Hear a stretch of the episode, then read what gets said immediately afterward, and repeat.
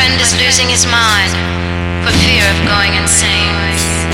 Because no matter how down he is, there is still room below. His is no tragedy, just a life characterized by gross misinterpretations, unbending images of self, and pure, uncut anger that never allows him to hang loose or be without pain for one second. He is so himself that the absurdity of it all is killing him, killing him. Emitted from the wrong womb at the wrong time, under the wrong sign. Every day is just an extension of yesterday, a hassle.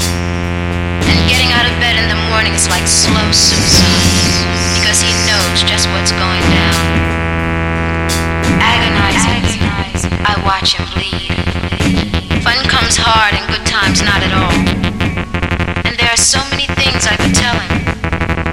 He's my friend. And I can see no good in expanding his consciousness to one more level. Or to widening his senses by introducing him to many more thoughts that cannot be dealt with by sane persons. Sometimes I think he will have to kill someone just to maintain his mental balance. And as repulsive as it sounds, I would be able to justify his actions logically, validly, His life is beyond reason. The very nature of his being is so insane that I almost give up, searching for ways and means to comfort him, to keep him around until tomorrow. And if I thought that there was true peace in the grave, I would kill him, because that's what friends are for. But fortunately for those who are miserable, and unfortunately for him, do not believe that death will even things out. He is every friend that I have.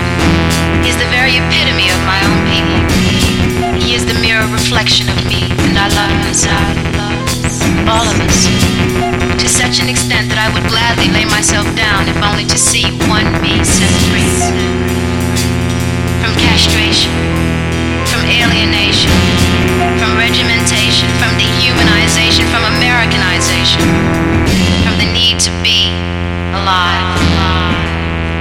so to smile and laugh and joke without letting on that I know.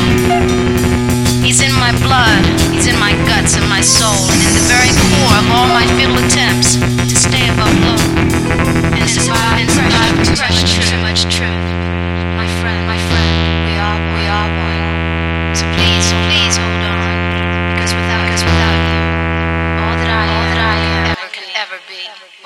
will amount to nothing.